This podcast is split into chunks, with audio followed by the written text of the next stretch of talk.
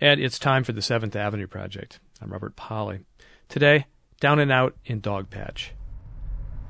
Why don't you take a left here and then take a right on 18th? Teresa Gowan is a sociologist. She's at the University of Minnesota now, but back in the 1990s, she used to live in San Francisco. I was in my second year in grad school at Berkeley, and I, I lived right off um, 24th Street in the Mission. There were a lot of homeless people passing through her neighborhood in those days, and many of them were pushing shopping carts loaded with bottles and cans. You know, kind of this rattle outside my window, and I'd look out, and there'd be like some 40 ish, generally, guy with a, a cart and a bunch of bags tied around it. And I just, I just kept seeing these people, and I was I, I kind of identified with them to some extent. Now, this was the 1990s, remember, during the tech boom, when a lot of people were getting rich. But down at the bottom, it looked like people were struggling, maybe more than ever. A whole bunch of people who are so poor they're just living off of the scraps of other people, which is, of course, how it was before the welfare state. There was rag and bone folks. Um, it was a very um, important sector of. Uh, you know, survival sector for poor people. So it's like, hey, well, this is what happens when you trash the welfare state. You know, you start getting a return of all of this. So sort of a scavenger mm-hmm. economy. Uh, yeah, absolutely. Teresa wanted to know how this economy worked, who these people were, how they got there, and how they got by. I went out and just started talking to homeless folks. First person I talked to, I kind of went up to him and I said, "Oh, you know, I'm really interested in this recycling uh, gig you're doing. You know, what's can, can, you, can I talk to you about it for a few minutes? And, and he was like, mm, yeah, all right. You know, he was he was a little taken back, but once he realized that I really wanted to talk about recycling rather than like how did you get to be homeless, he was much more interested in the conversation, and so I then kind of got him to agree to um, working with me, and so I started I started um, going out and collecting cans with him. She ended up spending years with the recyclers. She wrote about it in her book, Hobos, Hustlers, and Backsliders Homeless in San Francisco. A lot of it is set in the neighborhood known as Dogpatch. That's where many of the recyclers lived. Dogpatch is on the eastern side of the city, flush up against the bay. And in the years when Teresa was doing her work there, it was one of those neglected industrial zones where homeless people could camp or sleep in cars, more or less unnoticed and unharassed. A lot of them had fled tougher skid row areas like the Tenderloin and had made a kind of life for themselves in Dogpatch. They treated the recycling like a job and they worked pretty hard at it. This area we're coming into now um, was one of the most lively homeless scenes, and we're just going to turn right down Illinois. It's been 10 years since she finished her research there, and Dogpatch has really changed. It's gentrifying. The warehouses and abandoned buildings are being replaced by trendy lofts and wine bars and hundreds of the homeless who used to live there are mostly gone. The city's made a big effort to get homeless people off the streets in neighborhoods like this. They've used various methods, and it's apparently worked. Illinois was kind of famous um, all along here because there was a huge um, number of people living in vans and cars along this street. Well, Teresa and I went back to Dogpatch recently to see how it's changed and talk about what happened to the homeless there. She told me about her experiences working with the recyclers and about the history of attitudes toward homelessness and poverty. It turns out the events in Dogpatch are just the latest chapter of a very, very old story. And uh, I had such an interesting conversation with Teresa that instead of cutting this all down into some neat little package for a normal public radio slot, I'm just going to let the tape roll for two shows. Yes, it's a two parter. We're going to hear some of the places we went and in part two, some of the people we met. I hope you'll stick around for the whole trip. We began our walking tour of Dogpatch down near the waterfront, in the shadow of a power company substation. You're going to hear the electrical hum in the background, and a storage yard for city buses.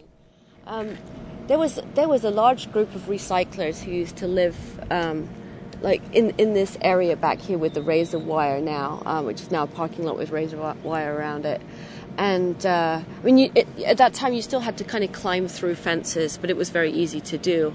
And uh, I remember the, the hum from from then. You know, they used to sort of say that they found it comforting after a while because they just kind of got used to it, and it meant it meant home. The, the power but, plant uh, here, yeah. Yeah, yeah.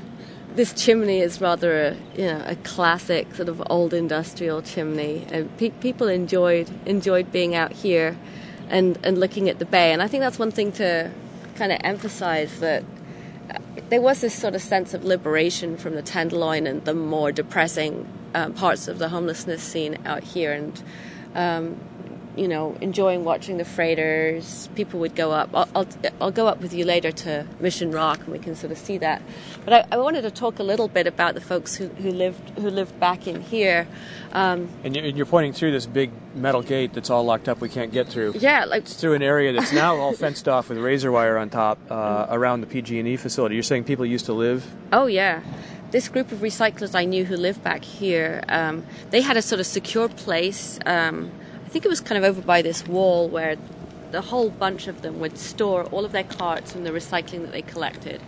And they always had somebody who was sort of like roughly guarding it.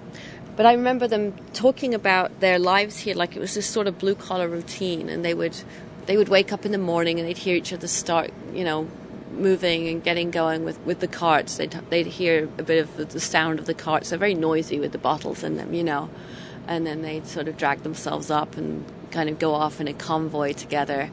I remember this where one guy. Where did they go? Where did they head off? Where, the where did they head? Yeah, they specialized in like south of Market and downtown, and so they they had a lot of um, you know huge corporate dumpsters that they used to go to downtown. So they'd be heading out for a couple miles from oh yeah this location, and they'd get up like four in the morning. I you know, right. So yeah. I mean, it would still still be dark. They they'd go off down there, and then they'd bring their first load back um, in the early morning. And but they you know they were just uh, a few within hundreds of people who were doing this.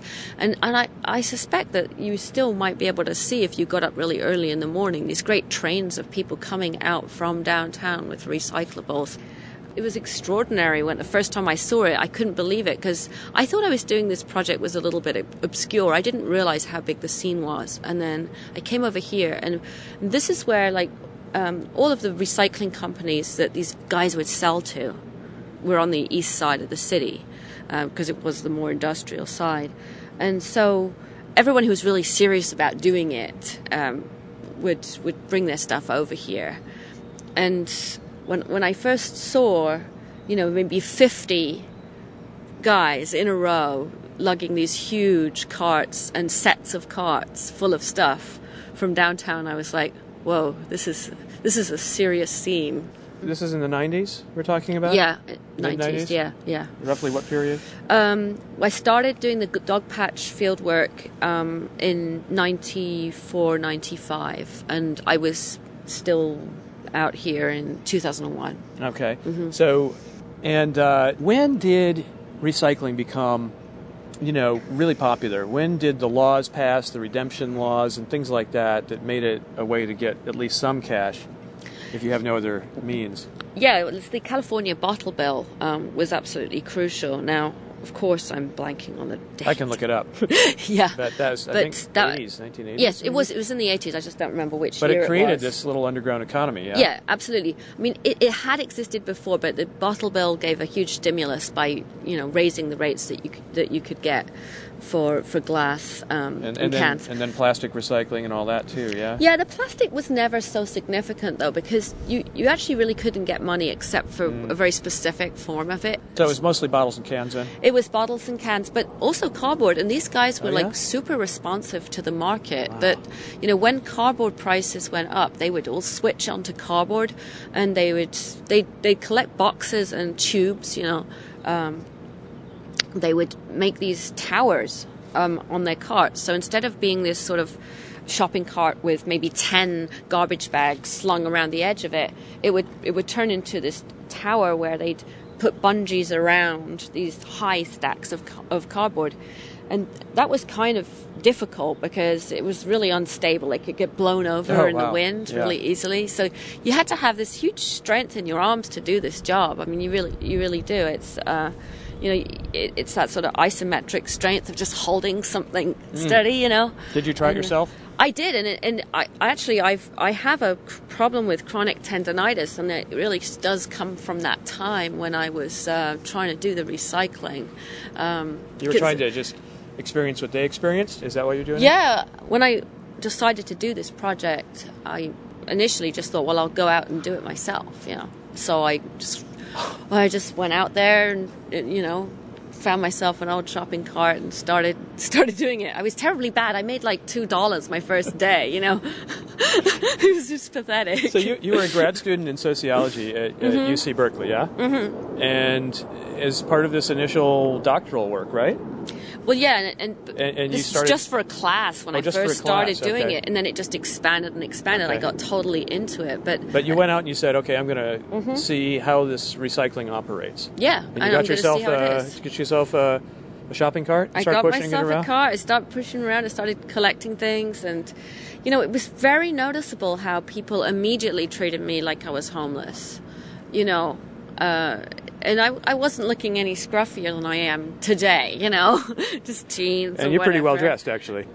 well, let's not be too nice. But but the point is, it's so identified with being homeless. And so I remember this Latino guy, um, you know, giving me this really sympathetic look and going and getting me stuff. And and of course, I started feeling terribly guilty as soon as this happened. You know, like, and then you know, within the same day, you know, I, I met a couple of, of guys doing the recycling who was like super friendly to me, really nice. And one of them immediately was like, "Oh, I just found this woman's sweater. It's really great. Like, here you go." And they Was were trying he- to give were they me homeless? things. Then- Yeah, And they were helping you. yeah, yeah. So you'd think that there'd be this, uh, you know, rat race to get the recyclables Mm. among people who have so little. And you're saying it was all cooperative and help, uh, mutually helpful. it was uh, amazingly it was amazingly co- cooperative. And i mean one of the myths w- that was out there was that oh these you know homeless scum that do you know they're collecting the bottles and they're fighting over stuff and they're making all of this mess. And it was it was such crap you know. I mean of course there may have been a couple of incidents but in general the scene was super cooperative. And you know, people actually went out of their way to not be competitive about things because they were they were just so kind of happy to have something to do where they weren't participating in that kind of hostile prison culture uh, that so that happens in, in places like the Tenderloin, you know, and they they were just like, no, this is our scene and it's not like that. Uh, and so they would tell each other about good places to get stuff, and you know, and t- tell me, you know. But I mean, it was funny. Like first day, I, I felt so guilty about being, you know, helped and you know, thought being thought to be homeless, like I was sort of being a spy. You know, I, I just called up my professor and I was like, I can't do this. You know, this is it's like I have to tell people what I'm doing. Like I have to tell everybody I meet. And he he said, Oh, go on then, go and tell them. so I just went home and I jumped on my bike and went right back out and tried to find the people I just met and said, like, Oh, so be upfront. Say, I'm a sociologist yeah, yeah. and I'm faking it. well, I, I mean, the thing is, I wasn't really faking it because I didn't say anything about who, you know, I didn't say Right. I'm Right. homeless no, or but, anything. No, but it's faking it in the sense that you didn't really need to be recycling. I didn't need in to order to get it. your, your meal that night. Exactly. And exactly. so, I mean, here you are. You know, you're, you're cutting in on part of their turf, their territory, their, their their take for the day, Mm-hmm. Exactly. in order to do your research. So, what was the reaction? they were very nice about it. They just laughed, you know. I mean, there's this guy, uh, Bill and Tony, the, uh, and they were just these funny guys, and they were like, "Yeah, I thought there was something funny about you," you know. Well, you don't look like you've lived on the streets. I mean, you're you don't. Ha- Mm-hmm. Well, you know, there's wear and tear. I, People who live on the streets, their bodies show it, don't they? Yeah. And no, you look like someone do. like They me do. who's lived in a house. You know. Yeah, or an no, that's right. Although you know, you always get the new people on the street. Yeah, Um, it's true. Maybe they fresh faced newcomers. I mean, Do some of have a- those kids in the Haight, you know, they're just like these blooming teenagers, and you know, you know, it's gonna if they stay there, it's gonna be pretty bad. But Are they they're starting off there yet. there by choice in a way? This is an adventure. Uh, this is bohemian, and and and then uh, homeless by necessity later on, or are they already sort of? Uh, Well, a lot of those, a lot of those folks have got really difficult situations at home. But it's you know, really, it wasn't what I was studying because Right. I was I was working with the, the the somewhat older male, you know, homeless population. These guys who were. You know, it, it's a very sex segregated scene, right? So, I mean, uh, there was barely any women. Where- in- where were the uh, women? there weren't women. I mean, that's the point. Like when people are that poor, they they're usually not together anymore, and the, the system separates people by gender. You know, the home the homeless shelter system does, right? There's far there's far better services for women. Um, I mean, I don't want to make them sound great, but they, you know, there, there's there was in those days it was uh, much easier to be inside if you were a female. They didn't want women to be having to st- sleep outside, whereas the men were having to do a lottery to to stay in the shelters if they wanted to be Oh. inside.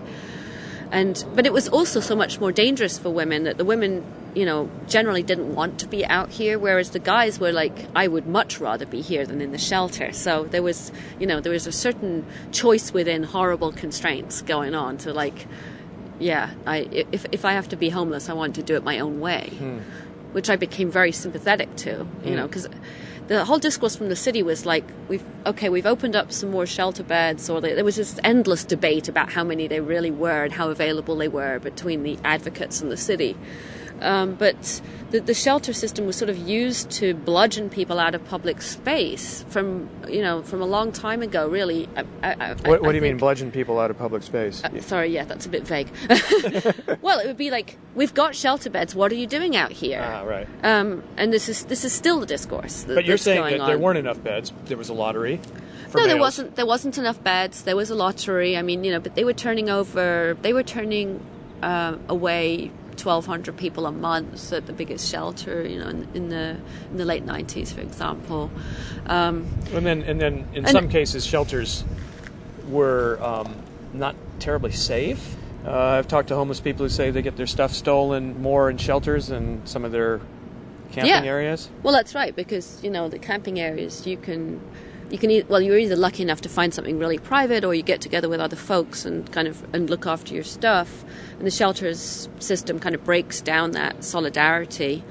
Um, I mean, I think the, I think the shelters are safer than than they used to be, um, perhaps, but the the the level of disrespect and just misery in those places is, is just awful and Well, you quote people in your book, and also I've heard this directly from homeless people that, Mm-hmm. at least in some shelters, they're smack up against people who are really sick, who are really disheveled, Mm-hmm. smelly, sometimes mentally ill, and it's really uncomfortable for them. Mm-hmm, Uh, You'd think, oh well, you're on the street, so you could put up with anything, but no. I mean, it's actually better to be, by their lights, better to be out here. You know, in this kind of environment we're in right now, than to be in a shelter like that. Oh yeah, I mean, and, and even as a woman, I would have, I would choose it to Would be you? honest. Really? Yeah, because I learned enough about how to survive out here by from doing this work that, yeah, Um, and by the way, why is it called Dog Patch? Is that the official name? Would you find that on a, yeah. you know, a tourist map of uh, San Francisco? No, it's it's the old name for the for the area. Um, I don't I don't know where it comes from, but actually, a lot of cities know, have got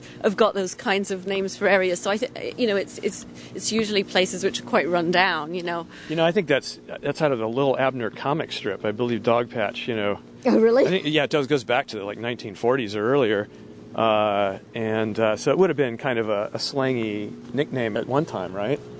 I'm guessing. I don't know. I don't know. Well, you, you have to research that one. I, I, probably did know at some point. I've got the most appalling memory. I did too much marijuana when I was out here. really, while doing your research? yeah, and isn't that awful? Oh, yeah. But you know, the thing is, when you um, when you hang out with folks who are drug addicts, Yeah. uh, it can be really boring um, if you are not doing anything yourself. Um, and so, so uh, I, I mean, not not that I didn't smoke weed before I did this research, but I, uh, yeah, I, I, I, I would I would smoke weed when, for example, like I was I was really close with this one group of heroin addicts out here for a while, and um, you know I would just I would smoke when they were shooting up. Well, this is this is something I wanted to talk to you about about coming in as an academic sociologist.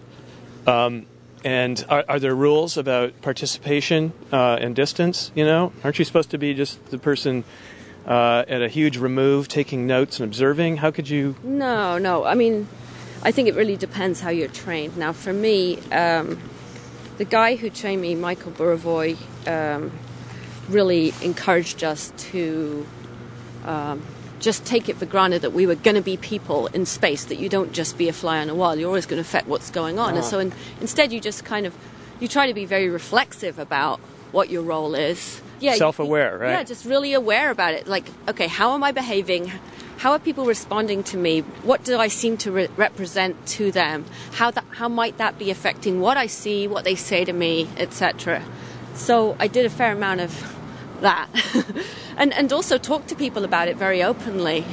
You know, And that doesn't disqualify you then, like uh, you got your dissertation and all of that. I mean, but really, if you if you know anything about hanging out with homeless folks, and not just homeless folks, like people do drugs and alcohol, right? And it's uh, it, if you're straight all the time, you stick out, you know.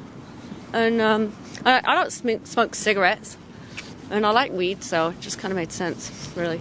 We're walking along. Um, I forget which one is this. Illinois. Illinois, yeah. We're walking along Illinois here, uh, down by the waterfront in San Francisco, Yeah, and we're seeing some um, kind of old Winnebagos parked Mm-hmm, here.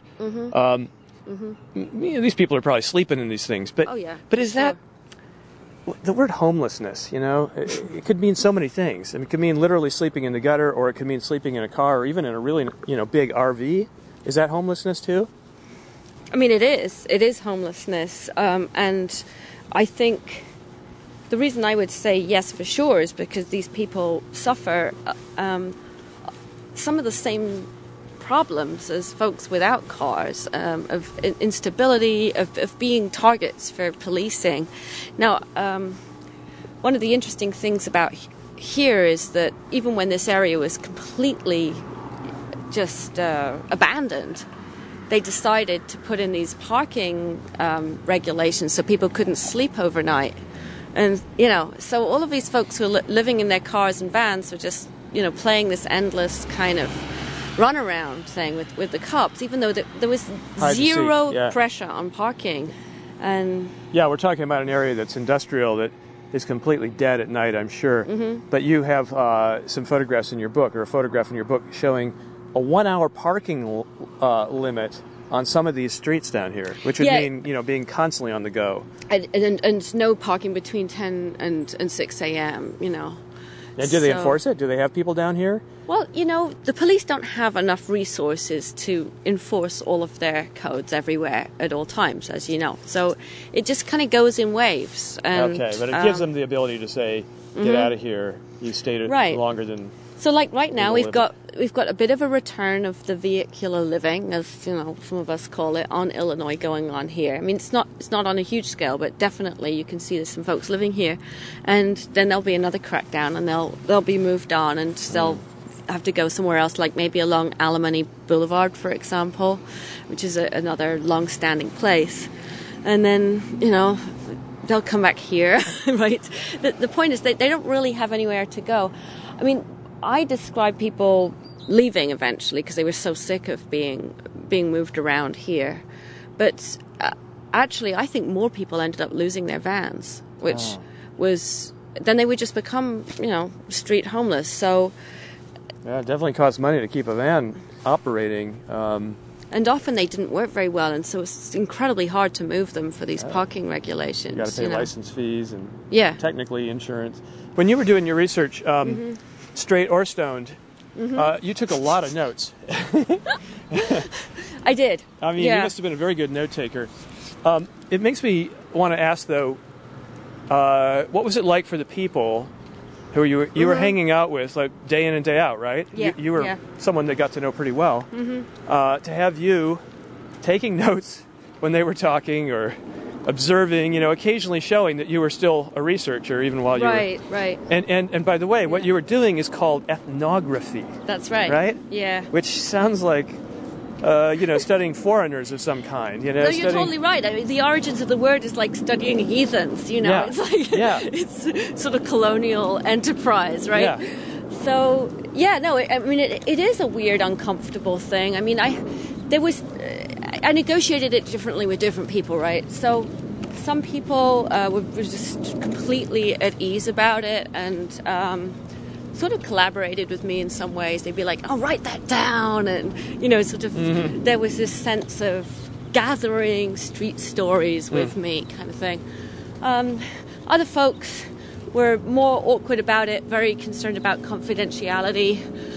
But the fact that you were doing so-called ethnography, Mm-hmm. studying um, a particular group of homeless people here in San Francisco, made me want to ask: Do you think, in some way, being homeless is in, an ethnicity, or equivalent to an ethnicity in America Hmm. right now? That's an interesting question. Just- Well, Yeah, I, I mean, I do. I think. well, I, I called my first uh, article about it uh, American Untouchables. You know. Mm, so it's a caste. Yeah, I Yeah. mean, I think caste is perhaps the best way of thinking about it. And quite honestly, I, I'm cons- I'm still blown away by how virulent the hatred for homeless folks is um, in San Francisco from from a, a lot of people. You know, people who in other ways are pretty progressive and tolerant, and will kind of get this viciousness and like, you know, human dreck and garbage. You know, kinds Trolls. trolls exactly Yeah. all, all of that. So, in terms, I, in some ways, I feel like homeless people are the, the most dehumanized group that that you can imagine. Um, And, and, and when I say, is it an ethnicity? so, if it's an ethnicity, it's a an outcast one, right? Yeah. But Yeah. But Well- yes, I mean, people do become more alike as well, and that's partly what you're getting at, I think. Yeah, right? and I'm also getting that there's this line, uh, like a racial line, Mm-hmm. uh, when a person with a home, what do you call someone like yeah. us with a home? Housed person. a housed person Yeah. encounters a homeless person, you know, you feel this line almost like a racial line. Absolutely. Like, no, it is. uh, we belong to two different worlds. Mm-hmm, Um, I'm a little ill at ease. I don't know what you think of me. I don't know what the protocol is. Mm-hmm. Uh, I'm a little scared of you.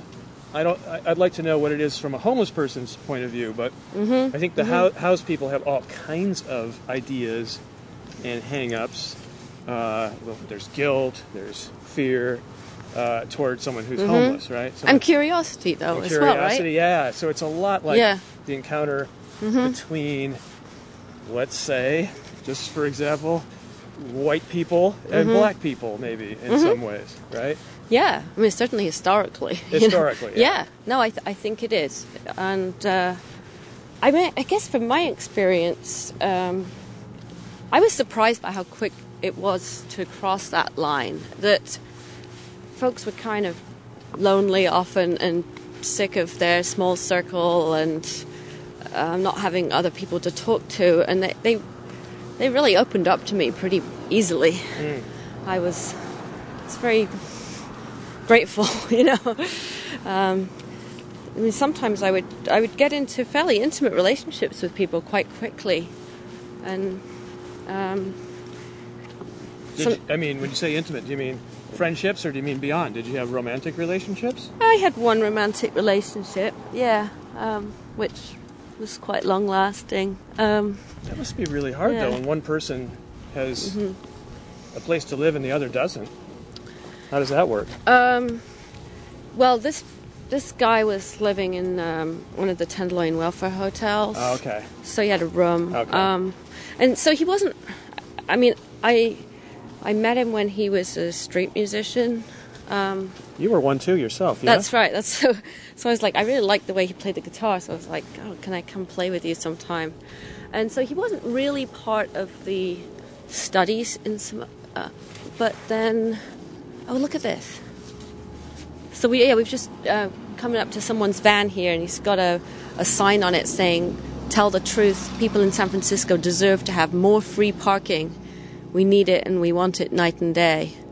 So you know, this is clearly kind of fighting back against this these ridiculous parking restrictions which just I mean they make life so difficult for these folks living in vans and there's just no reason for it whatsoever. Yeah. Um, and this camper here uh, has the owner's uh, phone numbers, uh, has a Teamster sticker, and uh, Yeah. what looks to be um, an ID card, uh, someone who's a contractor. So this person, you know, is saying, I, Mm-hmm. He's saying I'm a I'm a working person. worker. Yeah. I probably you know I can't afford to live anywhere else. I've got my recycling and my barbecue on the back of my truck. Leave Hey, me alone, people. Do you know? I mean, in, in uh, Santa Cruz, uh, where I'm based, it's illegal to sleep in your car. It's simply illegal. It's not just a, a matter of Mm-hmm. Violating in, parking. It is in many many American towns. Yeah. Is it in San Francisco? Um, I don't know if it is right now. Sorry, I keep not knowing things for you. Yeah, yeah. But um, it was not illegal when I was doing this research. Um, people would still get harassed for it, though, and asked to move on, which is, you know, I. But they wouldn't get tickets for it. So it was sort of like a. it what basically it was a sign that you were a homeless person, and that therefore you didn't have the same rights as other people, which mm-hmm. is you know how all of this policing stuff works. You mm-hmm. know. Um, so you were talking about your relationship with this guy. Oh um, yeah. yeah. yeah, So so I mean, so in some ways he wasn't he wasn't really like part of the study to start off with. I mean, and he was only ever part of it as as a kind of bodyguard and helpmate kind of thing. But he really was part of that scene. And when I realized, I when I realized I wanted to study the hustling folks in the Tenderloin as well as this recycling scene and the and the dumpster divers, then he became really important in that in that way. Mm. But yeah, no, it was a it was a very difficult relationship. It was great, but it was like fraught with tension because of the inequalities. You know, it's is that what ended it? Um, yeah, yeah, I would say so. Um, different expectations about what was going on, really. But I mean, we didn't. It didn't actually end so much. I mean, we we we remained extremely close hmm. friends, mm. and mm. Um, you know, I uh, I helped him find a, deep, a better place to live, and mm. was yeah a close friend of his till he died. So. And this is the Seventh Avenue Project on KUSP. I'm Robert Pollie. Today, a walk through San Francisco's Dogpatch neighborhood with the sociologist Teresa Gowan. She spent a number of years working with and writing about a community of homeless people in Dogpatch. That community is now largely disbanded due to city efforts to clear the area of homeless. Teresa and I talked about the reasons why that happened as she took me down to the shoreline along San Francisco Bay, where one of the main homeless camps used to be. That spot has now been turned into a park. People take hikes down here. Yeah. No, I mean it's it's really it's nice and and it it's definitely cleaned up from how it used to be. Um, I've seen this I've seen this uh, Warmwater Cove Park go through a lot of different stages. Now, um, let, let, me just show you a little bit of what's sure. going on here. So, in the early 90s, there was a lot of bushes and trees in here, like more thick undergrowth than there is now, and so it was a really great pe- place for people to live. They could hide hide away and feel quite safe. So there was there were several large camps in here, but also people on their own. Um, one of the guys I knew really well had um, a, a, sort of little shanty down here. And what we're if looking you, at here is, uh, I guess, a, a, slough, I guess you'd call it, uh, where the tide comes in and out, yeah. a mud flat and uh, flat. Yeah, a little mud flat. You saying a guy had a shanty what down? Yeah, like it was right down, kind of like on on the beach area there, uh-huh. just just above the waterline, and in this area, just as like many parts of San Francisco, there was this interface between people who were like super poor and bohemian types, right? And uh, sometimes pretty fruitful interactions and people who were really like on both sides of that. Um, so out here there, would, there was there was all of these uh, well-established camps of people without cars even, um, but there was also uh, like free punk shows and stuff. You know, like there was there was some festival they put on out here called I think maybe like the Angry Bird Festival or something like that. I remember I remember seeing Tribe Eight out here. Yeah. But but probably an area that uh, city um, officials would have said a blighted area, right? Oh, totally. And, and yeah. what blighted area means mm-hmm. to them is it's ugly and there's maybe some crime or mm-hmm. homelessness. And I'm gathering from what you're saying that for homeless people, a blighted area is actually one of the few places they can maybe oh, yeah. find a little security, you know, Absolutely. a little place to sleep. It was a refuge. Yeah, no, that, that's really well put. the irony is that the places where these folks were able to build community and actually, you know, keep keep each other safe a little bit were the most blighted parts of the city, just precisely because they were able to um, be there long enough to get to know each other well enough to to to get community and trust going. So. I mean, here I thought it was remarkable because there was a lot of criminal folks living here, uh, people who you know done done a lot of time for property crimes, for example, and yet they really didn't rip each other off. Uh, you know, it was it would happen occasionally, and they would re- they would get rid of those people. You know, oh, it was, so there was self-policing. Yeah, yeah, no, very much so.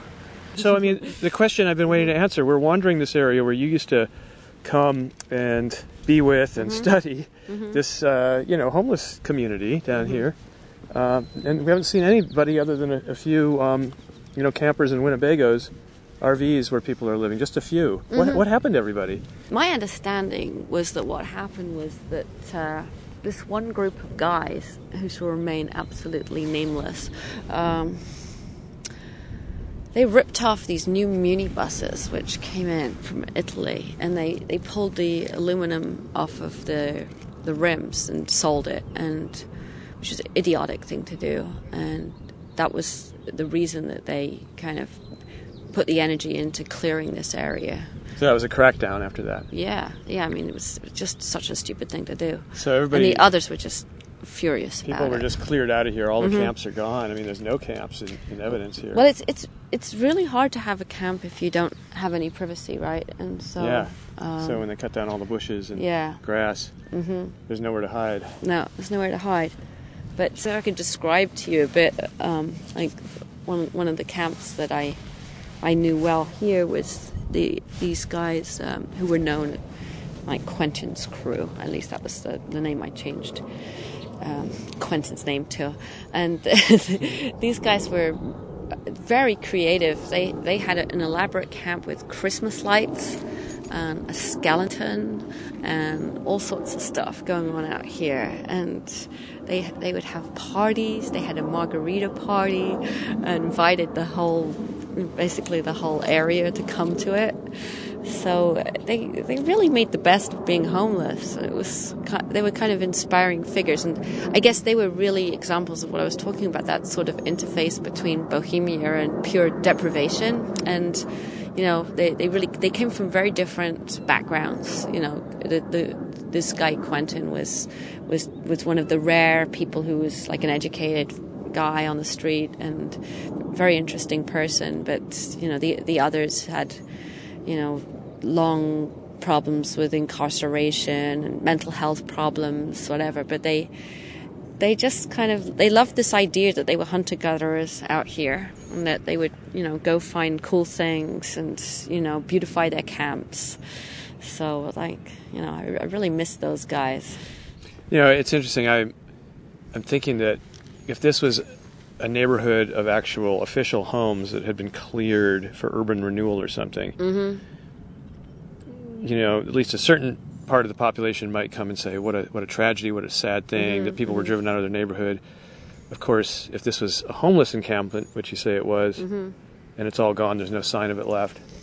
Uh, most people would just celebrate Oh yeah, and say, "Good riddance," you get know. rid of the trash. yeah, Yeah, I mean, and often when they talk about cleaning up trash, they talk about cleaning up hom- homeless people sort of in the same breath. You know, like there's no need to really differentiate.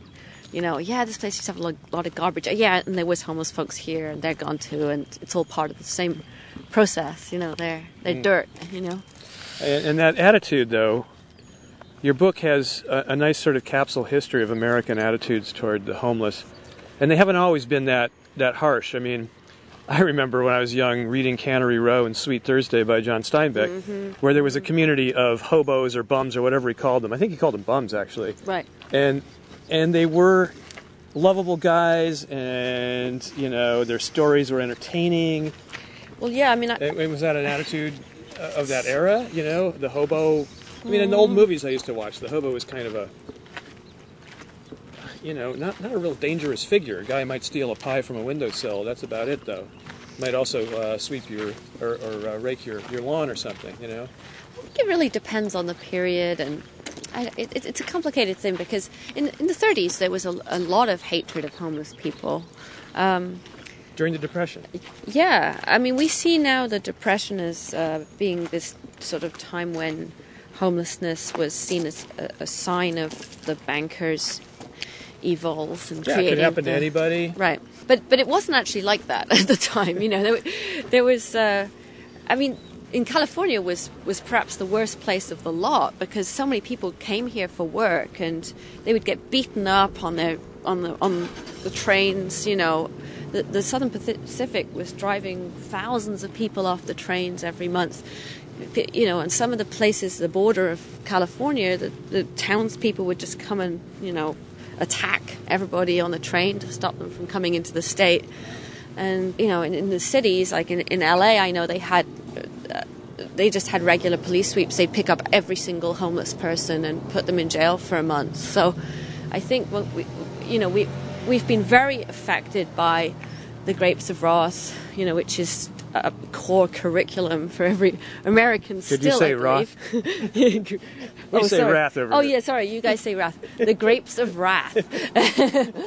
yeah, and and Dorothea Lange's pictures. Absolutely, you know, yeah. it- There, there was a time when, first of all, so many people were driven into poverty that nobody felt uh, that it was a sin, you know, that it was uh, No, a but, failing. but some people did think it was a sin. This is the thing. Like even through the depression, you know, my my understanding of it is that it's only in retrospect that we have this real domination of uh, a, a, sort of systemic analysis of poverty and the depression. That you know, at the time it was a lot more complicated than that. I mean, if you look at the look at the academic studies from the time, it's all about the psychopathology of the homeless man. You know, Oh, just It's like now. Yeah, like what are their what are their psychiatric issues? You know, they had somewhat different names for them. During the Depression? yeah, when uh, all these, elite- you know, again, I'm totally influenced by Steinbeck and other Right, storytellers, right. but when all these honest working types Hmm. uh, were turned into, you know, transients by Mm-hmm. by the Great Crash and the, the Depression, you're saying that Mm-hmm. at the time though people weren't really there were that there were very different representations. So of course you had Steinbeck, um, but then you also had um, you know, Tobacco Road, um, which, Mm. images of degraded pro- poverty. Yeah, Yeah, just you know these Yeah. sort of incestuous, Yeah. degenerate, you know, Yeah, dumb, southern, that's sort of Southern Gothic. Yeah, Yeah, I mean, you know, that that was incredibly popular Mm-hmm. play. You know, yeah. So.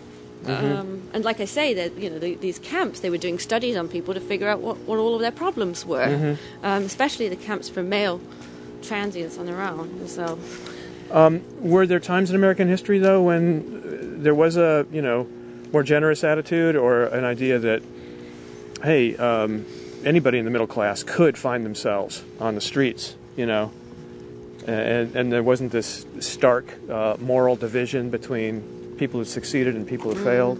Well, I think that the depression and the, the more progressive uh, representations of homeless folks in the in the depression did help to create that kind of idea, like a movie like Sullivan's Travels, for example. sure. So, you know, Preston it's very Sturges. very important, but.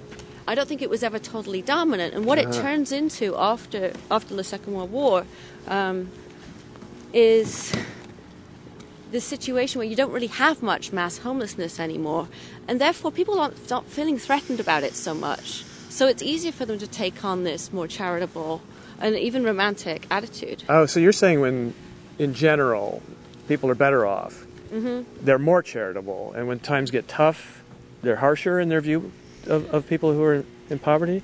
Yes, I'm, I'm not saying the wealthy. I'm not saying anything about wealthy people in particular, but I'm saying that when you don't have like large numbers of people who are, you know, l- leading these very gruesomely kind of painful lives right in front of you, being homeless, that you know that that sense of guilt that you were talking about earlier, you know, and sort of all of all of the the uncomfortableness that it, it, it creates in the housed population kind of goes away, and therefore there can be this kind of like, oh, the romance of the road, and the beats were very important in this, you know, the on the road and. Um, Howl, you know, sort of picking up Walt Whitman's sort of strand of, you know, like just sort of wandering America and soaking up everything, you know, from. Oh yeah, I mean, you, you have the um, maybe demeaning label transient. On the other hand, to say rambling man sounds totally romantic. you know? Exactly, exactly. So- Drifter doesn't sound so good, but no, drifter has definitely got criminal con- connotations, uh, which is interesting, right?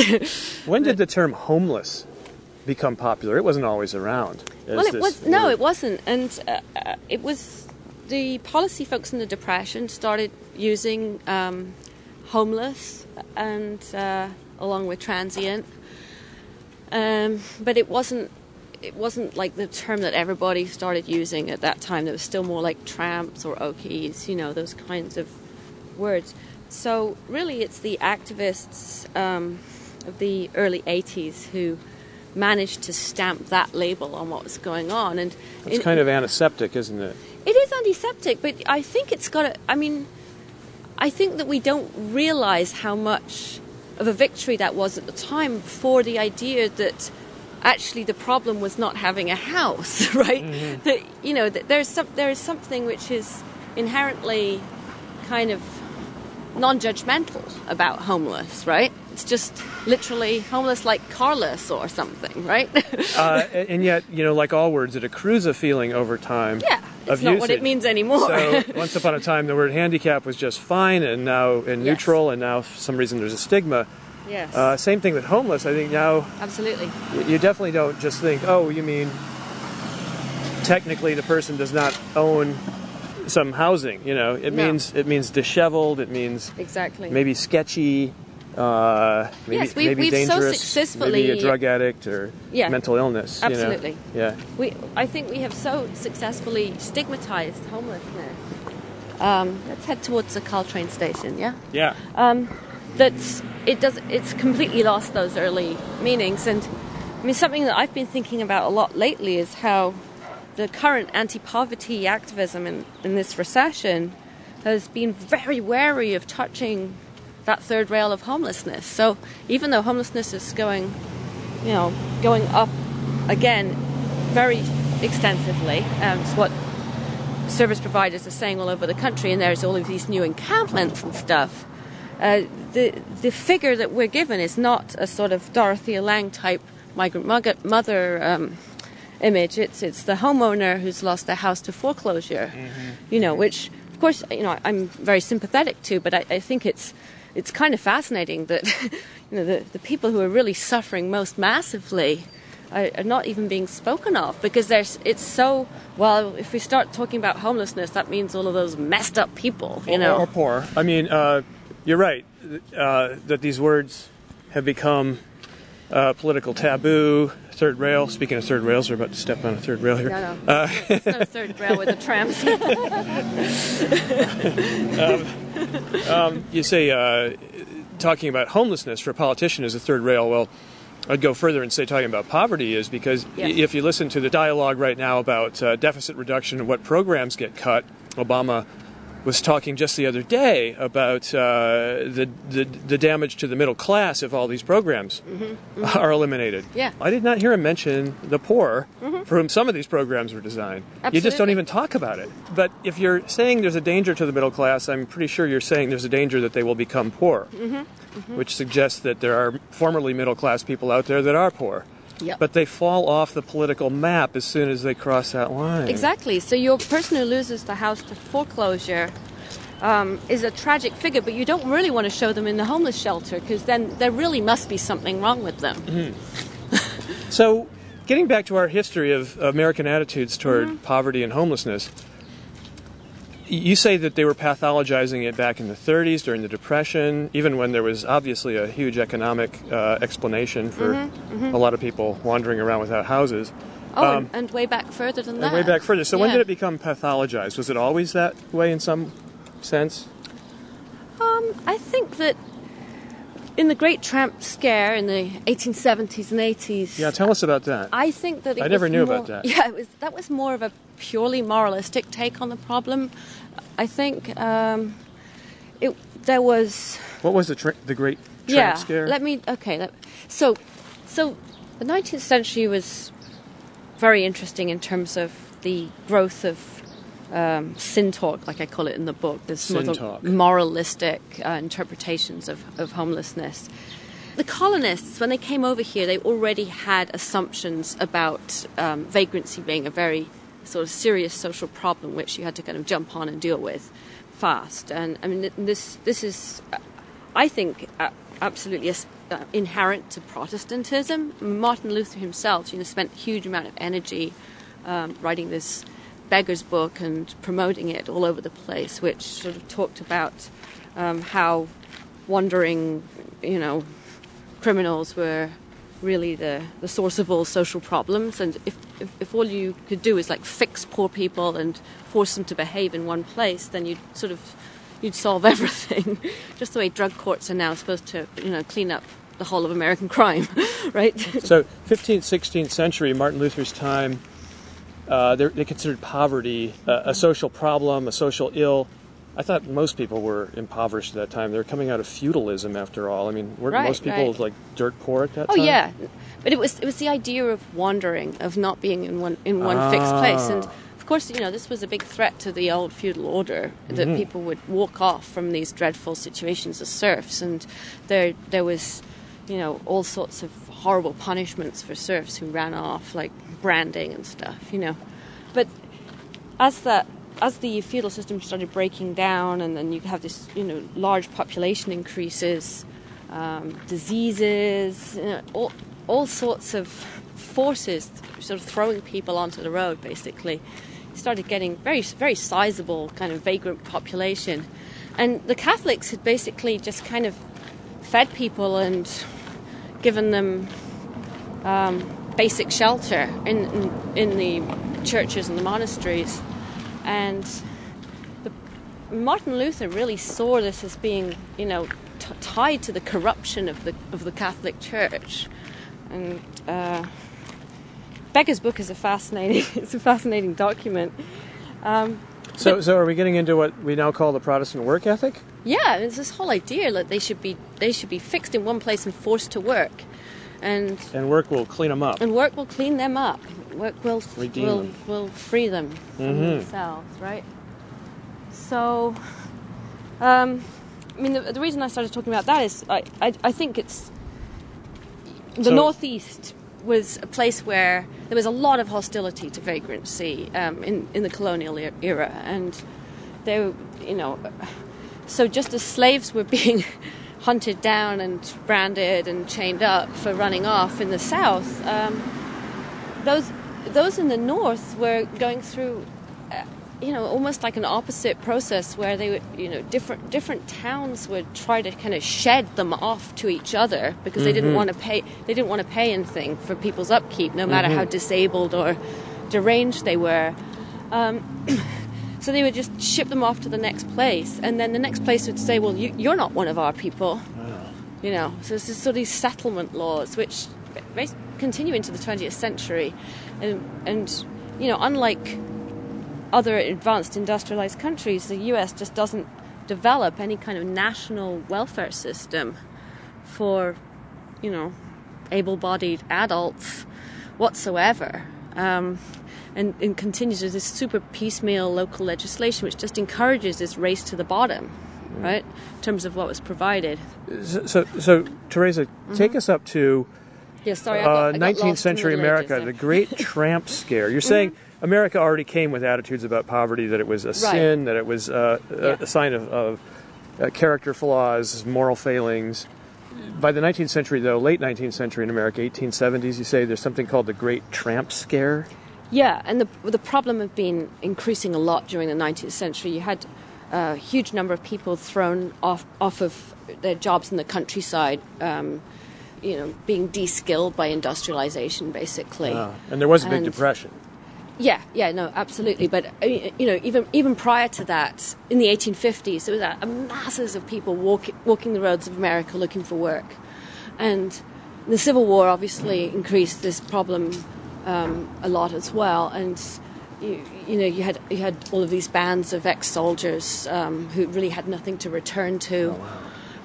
And then, in 1873, you have like the worst depression that ever hit America, you know, which a lot of people don't even know about. It was partly because of this instability from the war, but it was also because, you know, by this time you'd had a, a lot of uh, capital being consolidated into these huge businesses, which then went bust and would throw out, you know, 40,000 people, you know, into unemployment without any kind of social protection at one point, in one moment, right? And so it really um, it really shook the social fabric of the states because these folks would get on the railroads, and uh, by this point you had a very extensive railway network, miles more extensive than it is now, right? and you know all of these single folks, including like a lot of women, some of whom dressed up as guys for safety, just just wandering the country looking looking for food, looking looking for work, and there was a, a, an intense moral panic over it. It was just like this is this is you know destroying the society. These these wild people are you know, threatening our women.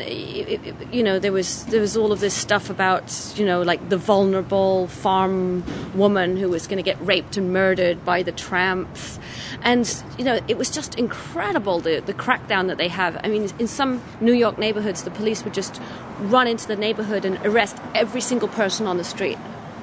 Including people who are sitting on their own stoops, you know, just anybody who was out there. In poor neighborhoods. Yeah, they were just. What was the charge?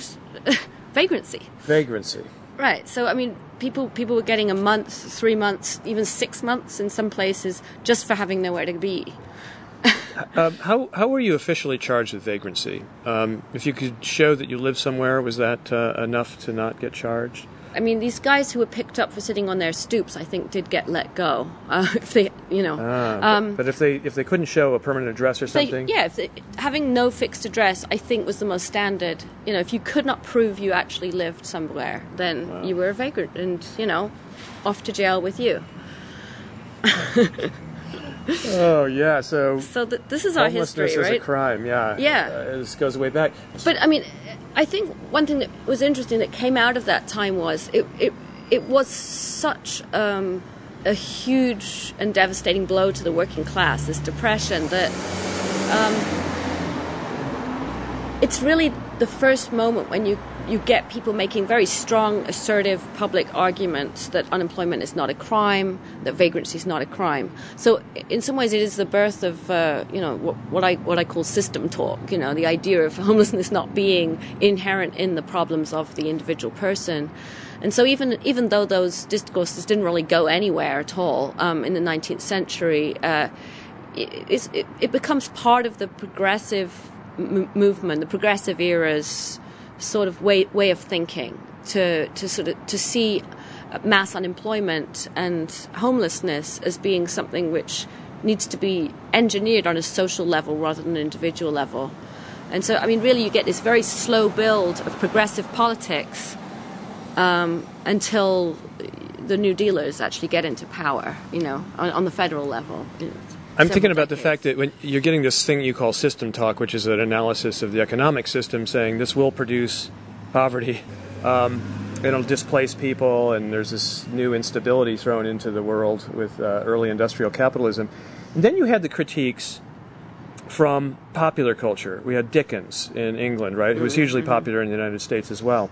And, th- and in, in the 20th century, he had the most beloved figure in all of American cinema the tramp, mm-hmm. right? Charlie Chaplin's tramp. Absolutely. And I, I, I, never thought of the fact that the word tramp was the word he was sort of salvaging or rescuing from this, this aura of recrimination. No, absolutely. So, how powerful is popular culture in making people think poor isn't a crime or shouldn't be a crime? I think super powerful, and I think Chaplin was a genius. I really do, and and he, and he knew exactly what he was doing. I mean, Chaplin was was a very left wing guy. You know, um, had a lot of contact with the IWW, for example the uh, the, the Wobblies, the, the mm-hmm. first you know international union, uh, identified with um, socialism. Yeah, absolutely. And you know, Cha- Chaplin was close to those guys when in, in, New York before he was he got into film, and uh, you know, in, in, the early years of the 20th century, that that union became uh, sort of captured by the hobos. There were so many hobos who were in the union that they, you know, basically. Um, they, they started leading it in, in 1905. And so Chaplin, I think he, he really, um, he was so clever because his little tramp is, is, is a very unthreatening figure, you know. It, it, and yet he managed, manages to be subversive in this gentle but devastating way. And he's chased by cops. He's made fun of uh, mm-hmm. and uh, kicked off street corners and right. all that. So you see, you see the hostility and the arbitrary crap that poor people have to deal with in in every moment of these movies, and yet. Um, I mean, he manages to make great art out of it. I, I, am I just love it. you can tell me what it was like, though, back in, you know, ten years ago or so, mm-hmm. when you were mm-hmm. wandering this area. Well, around here was. I mean, look look at this. We've got all of these, uh, you know, pro- probably live work lofts as how they how they got through, right? Yeah. Um, shiny uh, monstrosities, and you know, just a few blocks up there, it's Wine Barville, and uh, I was I was just amazed the other day when I went there because you know, it, it, it used to be so quiet. There were no businesses there at all. It was one ancient sort of Irish bar, and that was it. So Dogpatch, which sounds pretty bad, is uh, up and coming now. It, yes, it's a historic district, Oh, no. and uh, yeah, Oh, you got money to invest? Yep. Dogpatch is waiting. That's right. No, it's. Although I mean, I do think it's it's interesting because you know there's a lot of difference from where we just were and that and that part of it. So just just where we um, we walked on, on the way here, there there was a place which was an old um, garage which hadn't been one for many years, and this this one guy lived there and he had a shanty for um, at least eight years. Well, um, You mean like on the same place? or- Yeah, it was. It was a classic sort of depression era type shanty, just Wow. made of layers and layers of boards and wooden wooden planking, and he had this long hand painted sign about drinking your urine and how it's going to make you immortal and stuff. He believed in this. Yeah, yeah, he was kind of like a priest kind of character. You know, he's a he's an older African American guy who would just sit out there with this very intense look on his face and his long beard, you know, and sort of watch watch everybody going by. But He's I mean, gone it's, now, huh?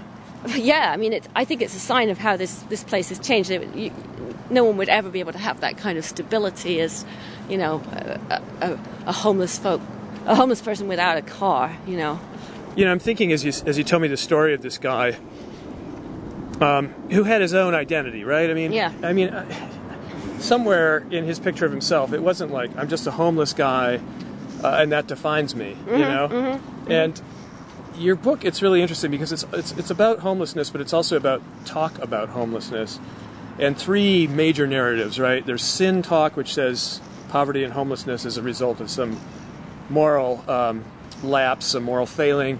There's sick talk, which says it's the result of some illness, like drug addiction or mental illness. Right. And there's system talk, which says, these are your terms, um, which says it's the result of the capitalist system, it's part of the whole economic structure of things. Um, and uh, you, you, you say that not only do sociologists and the public and journalists all use these ways of talking about and, and officials, of course, use these ways of talking about homelessness or, at various times.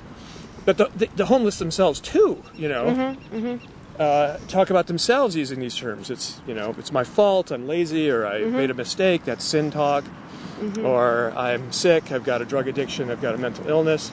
That's exactly. sick talk. Or the system did it to me, you know, I couldn't compete. Um, the bank, you know, foreclosed on my home, things like that. The city's got too yuppie for me. City, yeah, prices have gone up, inflation, Mm-hmm. not enough jobs.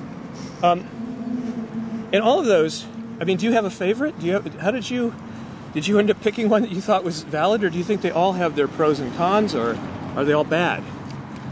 Well, you know, I definitely came in with a, a more system talk kind of perspective, but I, I think what really um, changed my thinking on it was realizing how all of these ways of seeing homelessness did create their own reality, and that you know, if you have, for example, with the shelter system, if you have a massive sh- system which requires people to articulate their, ni- their lives in terms of their own individual mess ups and tragedies, then that, that's what those people become in the end, you know, and they, they become very depressed and sort of downtrodden and a, a bit whiny, you know, because that's that's kind of what they're being asked to be, and and the same with the the prison system, you know, our our, our choice to to shift the bulk of our social spending, if you can call it social spending, towards the prison complex, you know, rather than services means that you're, you're creating a bunch of people, of poor people who are really brutalized, really uh, sort of aggressive, schooled in this dog eat dog kind of way of thinking. And that, that is who they become. And, you know, I think you can counterpose it to, for example, the federally run tra- transient camps of the 30s, where there was a real promotion of um, you know, sort of decent working class culture, and we're all in this together. Let's pull together, you know, and that that does creates a new reality for people. People who had actually been part of the old Skid Row bum culture were uh, transformed, I think, by some of the more progressive um, initiatives in the depression, you know, and and I saw that here on a really small scale with people moving from the Tenderloin out to Dogpatch and sort of moving away from the, these more sort of petty criminal identities and uh, getting getting a, a, more systemic analysis and, and more sort of generosity towards towards the other guys out there. It was it was really interesting. So I, I think it really it, it it depends more on us than on homeless people themselves. Like you know what what kinds of identities are available for them to take up. And it, unfortunately, in, this city, there's there's such a lack of free space and there's so much criminalization and stigmatization of homelessness. I think it's really hard for people to hold on to um, an analysis which is, you know, more more structural, more distanced from their their own their own miseries. You mm, know. Mm.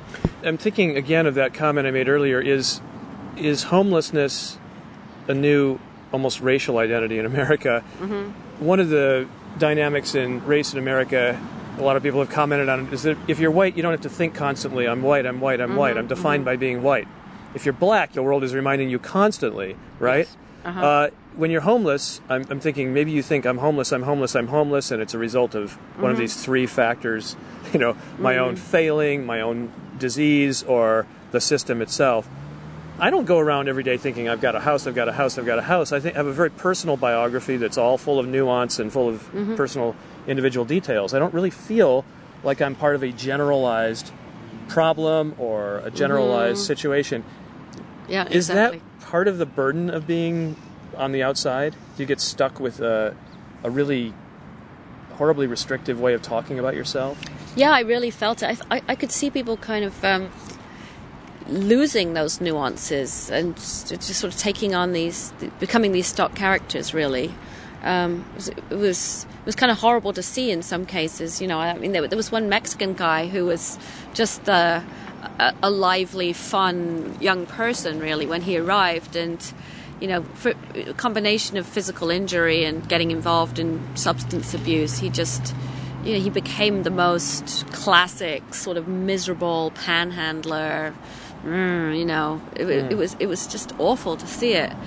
But I think, I mean, in general, it is true about the you know the I'm homeless, I'm homeless thing that there is such a burden of investigation placed on each individual homeless person, as if as if this problem has been you know created by all of these individual people's pathways. But you know, if you look at the at the you know the the, the moments when homelessness emerges and you know retreats it's it's all about these these broader you know economic movements basically. So unemployment rate and things like yeah, that. Yeah i mean like in japan you know they had a horrible recession in the late 80s and suddenly there were like tens of thousands of people sleeping in the so- tokyo subways. They didn't all like suddenly develop you know depression and so whatever so, you know. so uh, system talk then is really is the right way in many ways to talk about this. Well it's not i don't I think it's not the it's certainly not good enough on its own because if you just if you just take a system talk perspective, you don't understand how much people get made by these other discourses. Mm-hmm. And I mean,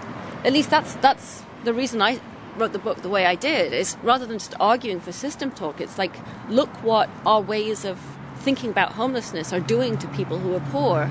Mm. And and how it's kind of reducing them as human beings, you know. And, and obviously, I want to. Oh, we don't have any. Sorry. Or do you? I don't. No, no, uh, I don't. Um, no. um, you know, of course, you're not denying in the book uh, that some people at least end up on the streets because of some personal problem. Obviously, I no, mean, no, not there is crime, there is there, uh, there is crime, there is drug addiction, there is mental illness, mm-hmm. and, and, other you know matters of personal history or personal choice in some cases. Mm-hmm. Um, and, and, there are people who are you know who, who will proudly say, "I'm homeless by choice." Uh, you know, that I don't want to live in the crappy, you know, subsidized housing that was offered to me or something like that. I've met people like that. Mm-hmm, mm-hmm. So there's all these different stories, but uh, it it doesn't always reduce to this simple, simple narrative of sin or uh, medical problem. Or, or even necessarily a systemic economic thing, yeah. No, no, it's it's definitely complicated. But I, I do think that what happens on a systemic level is that you know, when you reduce the social safety nets to the extent that we have, you actually get a, a, a, big diversity of people who are vulnerable for a million different reasons kind of just being pushed through. The, Yeah, let's through let's name another one: domestic abuse. Uh, Oh yeah, absolutely. uh, people fleeing. Uh, when I say homeless by choice, I mean leaving their homes by choice because their homes were intolerable exactly, and they had to. and that's true for kids just as much for women. Yeah, or, or men in some cases. Yeah, no, that's right. And and in fact, you know, a lot of these guys, I mean, I wouldn't say that they've been abused at all, but I think that uh, it was a really common narrative for men to start having problems after becoming unemployed with with their partners and to eventually split up with them and and that would be like the, the precipitating moment into homelessness. I By, just by I the way, wanted to show Teresa, you- here we are looking for homeless encampments, and I'm seeing someone with a manicured poodle coming our way. Yeah, exactly. Things have go. really changed. We get manicure pu- poodle, but up there you'll still see that there's like a big old camp up under this freeway here. Let's check it So, out. Yeah, how do you get to it? And you know, here's They've tried to fence it off. Oh, I see. There's a break in the um, fence. There's a way in there, so you. Yeah, Shall we go? Yeah, yeah. Yeah. And we did go through that hole in the fence, and we discovered where some of Dogpatch's remaining homeless are living now. The story picks up on the next 7th Avenue project. I'm Robert Polly. Bye until then. Tramp, tramp, tramp, keep on a tramping. Nothing doing here for you. Well, if I catch you round again, you will wear the ball and chain. So just keep on tramping, the best thing you can do. Down the street he met a cop, and the copper made him stop. And he asked him, When did you blow into town? Come with me up to the judge, but the judge he said, Oh fudge, bums that have no money needn't come around. So it's tramp, tramp, tramp, keep on a tramping. There's nothing doing here for you. And if I catch you round again, you will wear the ball and chain. So just keep on tramping, the best thing you can do.